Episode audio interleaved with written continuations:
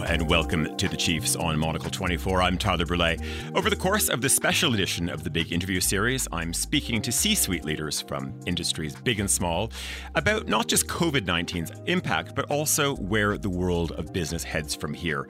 Today, we speak with the editor of the Sunday Times, Emma Tucker, from her South London home. Tucker joined the Sunday Times in January this year, just as COVID 19 was creeping towards Europe, and just in time to chronicle the UK's patchy response. The newspaper's explosive investigation into the government's poor management made for an impactful start for the new editor in chief.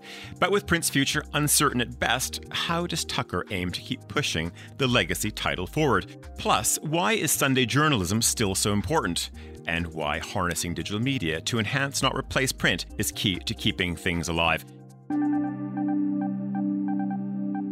I'm Tyler Brûlé, and I'm delighted to welcome Emma Tucker to the Chiefs edition of the big interview. And before we start, I should disclose as well.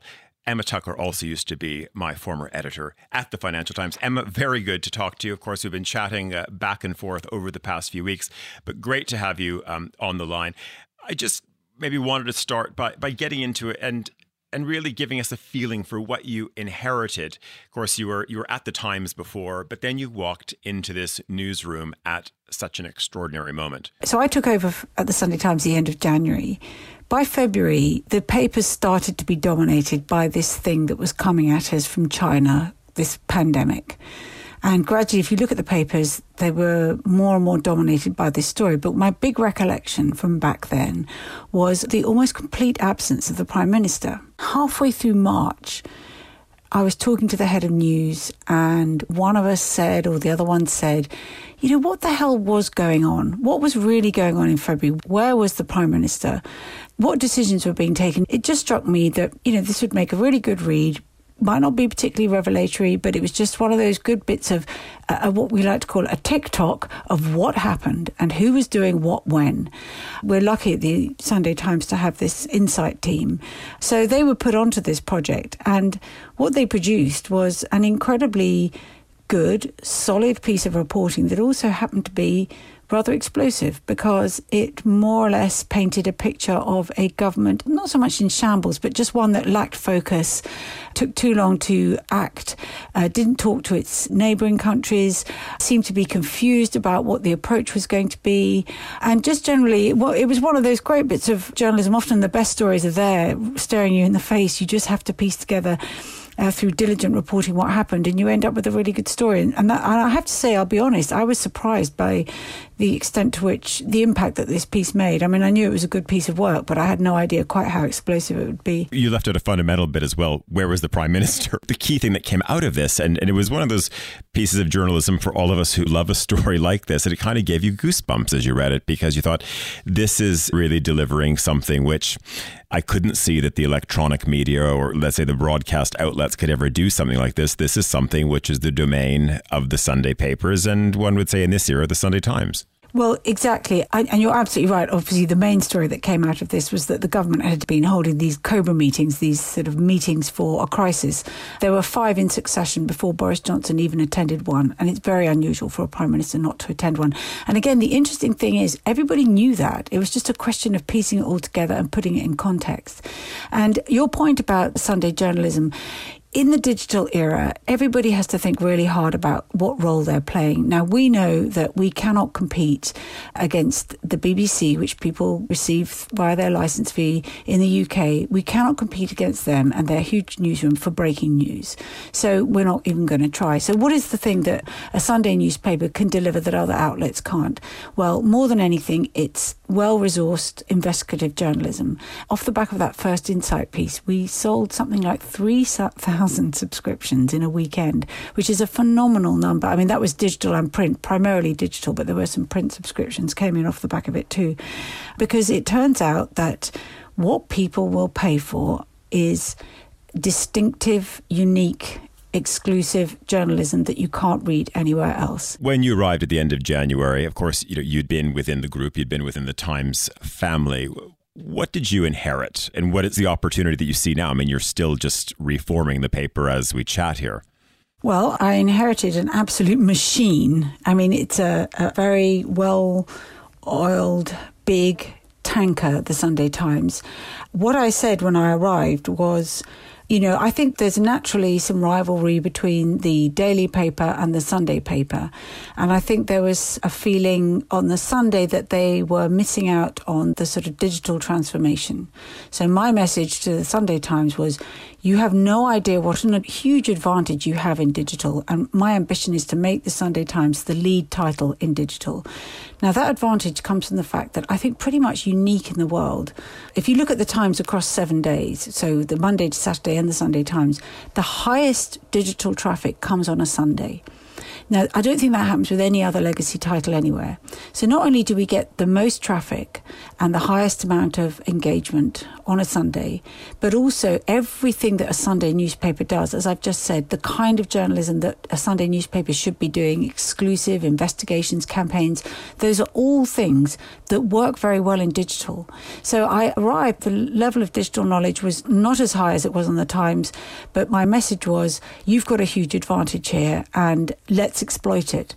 And to be fair, they've all kind of really taken that message on board, and I think it's really excited the newsroom. And when you look at the digital proposition, because you know anyone who's grown up with a culture of Sunday papers, it is very hard to place. But of course, yes, you can have a tablet, you can have your phone.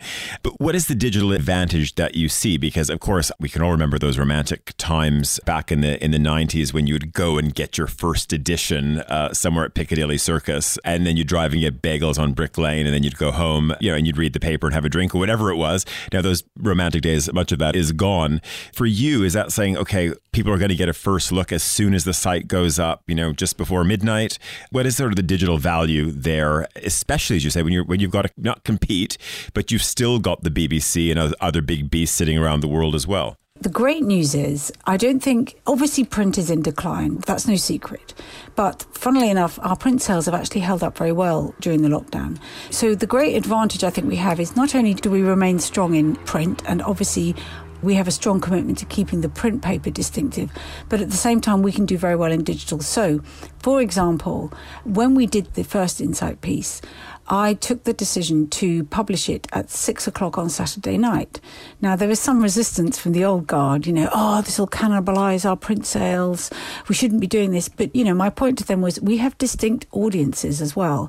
And as it happened, on both occasions, we published the Insight Read at six o'clock on a Saturday. They both got, particularly the first time around, enormously high traffic on the Saturday, from Saturday to midnight. But then they got, as I would have predicted, the highest spike of traffic on Sunday morning because most of our readers who read us in digital would come in on Sunday morning. But what was really interesting was that the print sale also went up. So the idea that you're cannibalizing, if anything, I think the fact that we put this big story up on six o'clock and it caused such a stir on social media acted, if anything, as a branding or promotion tool for the print sale. So far from cannibalizing each other, I think the noise that company, the digital publication actually pushed print sales the next day.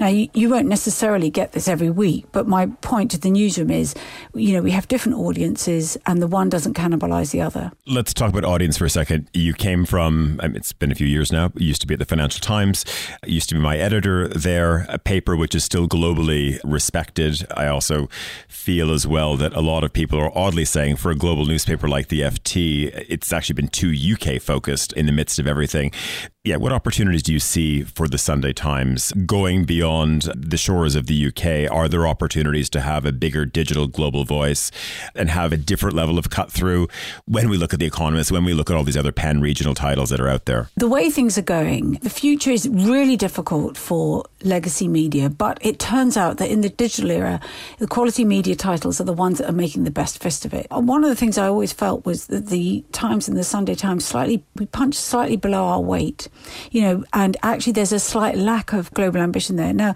that doesn't mean we're going to take over the world, but what I think the Times and the Sunday Times should be doing is occasionally coming up with stories that have global cut through, just like the New York Times does, the Wall Street Journal does.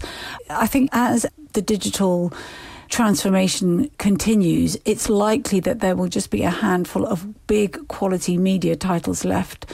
And those, I think, obviously they have their core markets, ours is the UK, and that will always be our primary focus. But it doesn't mean that we can't be producing bits of journalism that make waves, you know, at a wider level. On that point as well, many who, who are listening will not know because they're not following the trades. It's not a big story yet. Your group is moving into radio. I mean, you're already in radio, but there's going to be a bit of a, of a rebranding. Does the Sunday Times uh, have quite a role? I would imagine would have a sizable role in this new world of the Times having a, well, it'll be a, listen, if you have a domestic radio station today, you have a global radio station today. I can imagine there's going to be a good listen on Sunday morning sometime in the autumn or whenever, whenever this thing is going to relaunch. Well, Times Radio is very exciting because one of the things that we want to do is to find new audiences. So we have our existing audience, and by and large, it's older, uh, it's very male, it's an audience that either still consumes print media or grew up with print media and therefore likes to read a digital proposition that sort of follows a, a print pattern. But what we need to do is reach new audiences. So the Times Radio is a, a kind of opportunity to do that. So it's going to be skewed towards a slightly younger audience, perhaps a broader audience audience. And I think, you know, it's a great opportunity for the Sunday Times because obviously what they want is for there to be very close collaboration between the two newsrooms and the new radio station. And given that we, our reporters, are working towards a weekly deadline, I've said to them that they need to be all over Times Radio. Let's spend a little time just on trying to run a newsroom. On one side, journalists, of course, are used to working in rather adverse uh, situations. So you know, sometimes when I hear people say, "Oh, it's amazing that you know we were able to get a magazine, amazing to get a newspaper. It's like, you know, people have been through more than this and have still managed to get titles out all around the world in places which are, are less well served by technology, by print. Nevertheless, you came in at a time, it must have been, oh my God, like all of a sudden this thing hits.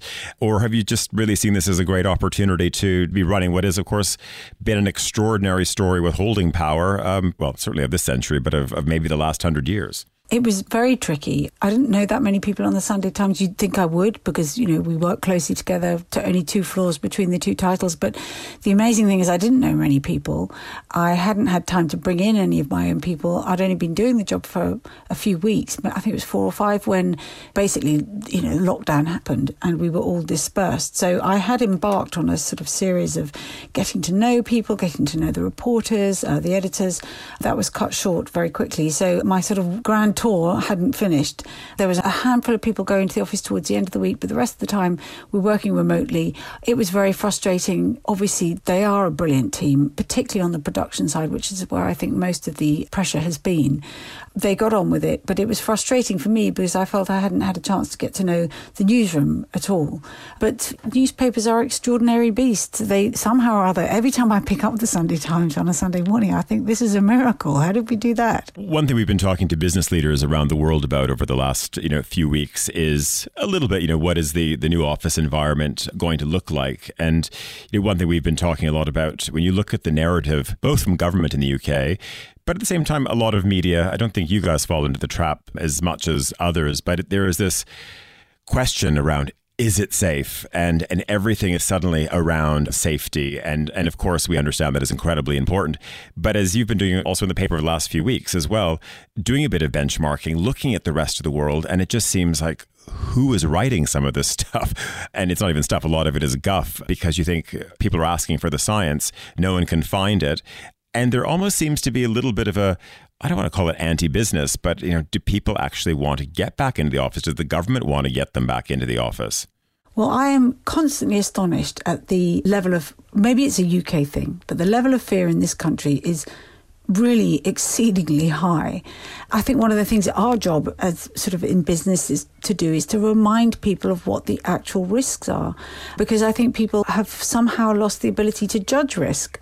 Um, and one of the things I find interesting is that, and actually rather sort of reassuring, although this could sound injudicious is that we have, for example, at the office, they've done everything. You know, they set up one way systems. The office could not be better prepared. But when the small handful of us that do go in go in, what happens is human instinct takes over. So you have all these sort of precautions and, you know, spaced out desks, but suddenly you want a group of people to call judgment on a picture or to share intel on a headline. And next thing you know, there's a cluster of people around a desk and all social distancing has been forgotten because we we are human beings. Anyway, perhaps that's the way it'll evolve in the future. That there'll be more focus on clusters, as it is that you know the Times and the Sunday Times offices are not do not represent a cluster at the moment, and uh, the people that come in, I, I, think, feel pretty safe when they're there. But um, it's interesting how reluctant a lot of people are to come back, and whether that's fear or just a sort of sudden realization that commuting into London every day is not so great. I don't know, but a bit of me thinks we'll go back to where we were just like that overnight, and everyone will forget about it, and another bit of me thinks that it could all be very different for a long time. I just don't know. And I, I think that is the danger because I think it does feel right now that if you keep on looking at every story on the BBC and it's all sort of focused on safety, and I listen, I just see scaremongering when I read it, then I think it just it puts people, or at least many people, into a corner and they're not going to advance. And I mean, you and I have been, you know, also sharing emails. You also have to talk to people like adults. And I mean, that is the role of what the Sunday Times does and, and good media outlets. And, and it seems like we've had a government, though, who's been really talking to children with placards and you know black and yellow sort of warning tape, and that sinks in. I guess I'm wondering if for people who might be listening elsewhere, and there are people, most of our listeners are, are elsewhere, they're outside of the UK. What role does the Sunday Times play um, when you look at sort of the political playing field right now? We want to get back to good trustworthy reporting. I think it's interesting. Sunday journalism, there's a culture of mischief making because in the old days, that was what sold print titles. Get your story, get it on the front page, beat the competition, and, uh, you know, sit back and enjoy the, the sort of fallout. That's a very print way of approaching it. These days, I think what people will stick around for is good quality, distinctive journalism. And it's refreshing to have that at the front and foremost when you're commissioning. So, what we don't want is we want stories that are putting where there's plenty of context plenty of expertise, where there's a good amount of analysis. And something else that we're really keen to do is to present people not just with problems, but with solutions. So to try to give people constructive journalism. I think there's a tendency in the news to always paint everything as a problem. Everything is bleak. There are a lot of problems out there, and we're not going to stop writing about them. But what I'd like to be able to do is when discussing a problem or telling the story of a problem, saying, but here's somebody or some place or something that has solved it with this interesting solution. And I think we find as well when we do more constructive stories, people, again, they stick around and read us for longer. I think that's what we want. You know, coronavirus is a massive problem, but there are solutions as well. And, you know, we're going to all going to have to learn to live with it. So how best do we go about doing that? Scaremongering is definitely not the answer. Listen, we've um, all grown up in, in newsrooms over the, the past decades, and there's obviously we've seen a, a creep of call it political correctness, this notion of always sort of walking on eggshells. You've got an extraordinary lineup of some amazing columnists who don't pull any punches. They tell it like it, it is. Does that scare you as an editor today because you just you don't know what is going to blow up some days? You, you, you, think you did the best job as an editor delivering solutions, but somehow a minority was left out of a story. Somehow something was missed by the copy editors, and it becomes the biggest crisis. What is that tension like for you? Obviously, sitting in, of course, one oh, the, the world's second biggest English language market it's terrifying. But I think, you know, it's like you said, you never know what it is that's going to come back and bite you. You think you've got it all covered, and then it'll be the most smallest, most ridiculous thing that you've overlooked. And also, we do have some very outspoken columnists. But I think, again, one of the ways to sort of manage that is to make sure you keep that old fashioned divide between comment and news. So news should be reporting both sides, putting everything in context. You know, the old stuff we were all taught at journalism school, and comment, you know, within the bounds of what's acceptable, you know, the law, they should be free to say what they want. It sounds obvious, but I think there has been a bit of creep from one to the other. And I think it's really important to stay vigilant on that because also you buy yourself more credibility if you can distinguish between comment and news. So, at a time when this is the season to bring in the next wave of news cadets, I don't know if we're allowed to call them news cadets anymore, but it's the season of the internal, hopefully, if they can get into the newsroom anyway. Do you find today I mean, that your editors have to also do a little bit of correction as well, saying, okay, look, this is what you learned in journalism school, and let's present both sides of the story, and you have to deliver a great narrative, and it has to be fact checked, and all of these types of things.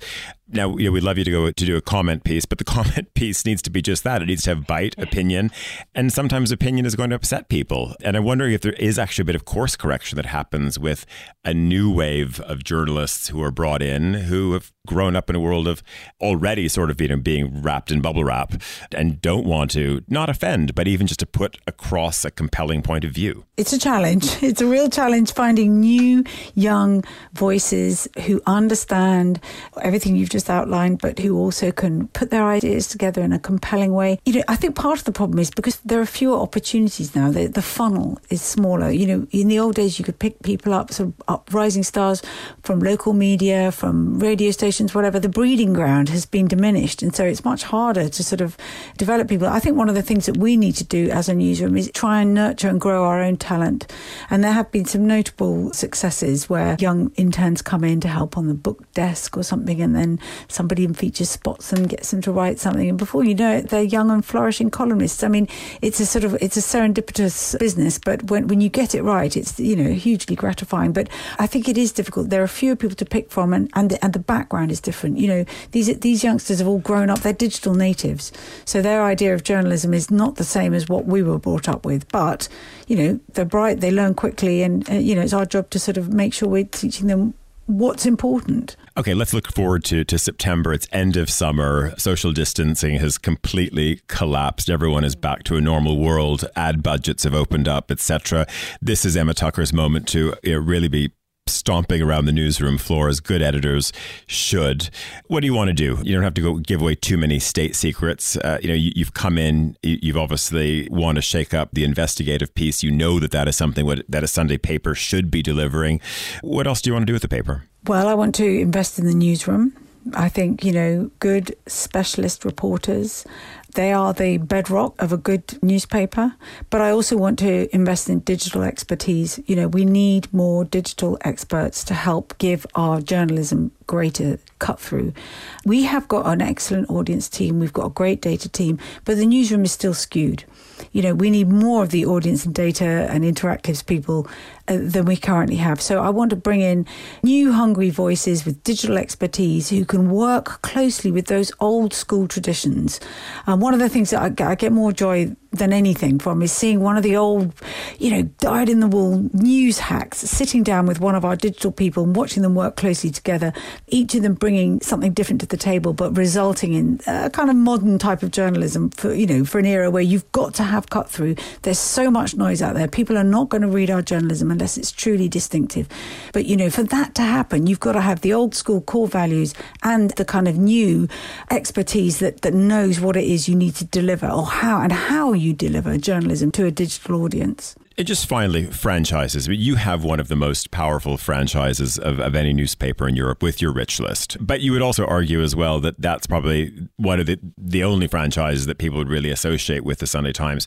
At a time when everyone is looking also, you know, for extensions, you guys moving into radio, etc. Do you also see this as an opportunity as well? Because that's also something which that's one of those moments when also the Sunday Times goes global, and you you know you see, of course, all of these families that you thought were living in Belgium but are non-doms in the UK and are appearing on your list. Do you see an opportunity to also build up other extensions again, which, you know, obviously hopefully drive in revenue to the paper, but also continue to build the paper's name? Well, we do we do have a number of franchises as well as the rich list. They don't have quite the same cut through, but they're there, they're well established and they're growing. So best places to live, good university guide, the best schools guide. So we do a number of really consumer focused or sort of reader focused guides that we're building on.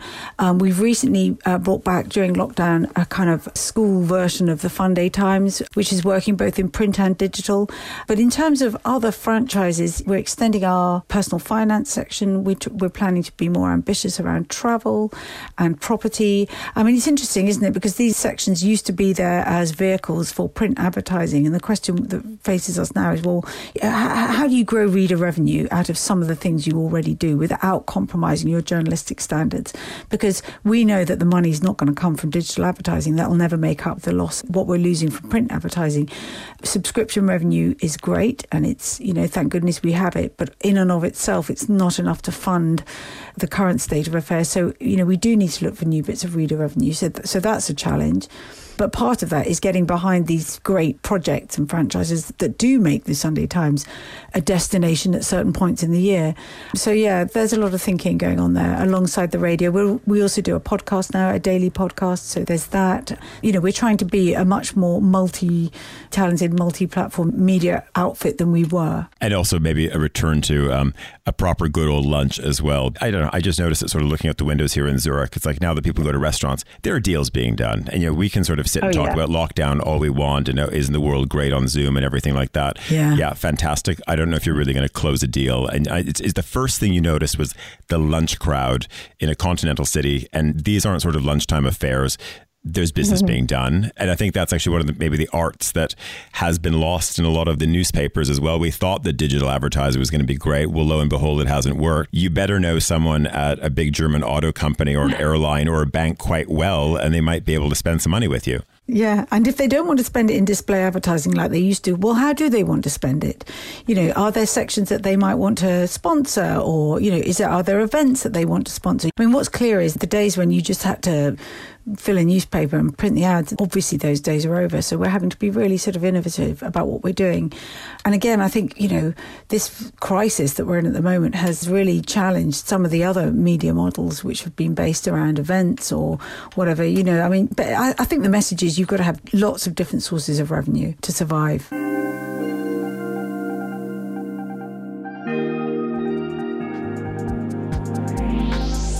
Thanks to the Sunday Times editor in chief, Emma Tucker, for joining us for this week's episode of The Chiefs, part of our big interview series. Look out for our next episode with restaurateur and co founder of Corbin and King, Jeremy King. The big interview is produced by Paige Reynolds, researched by Charlie Filmer-Court, and edited by Sean Hickey. I'm Tyler Brûlé in Zurich.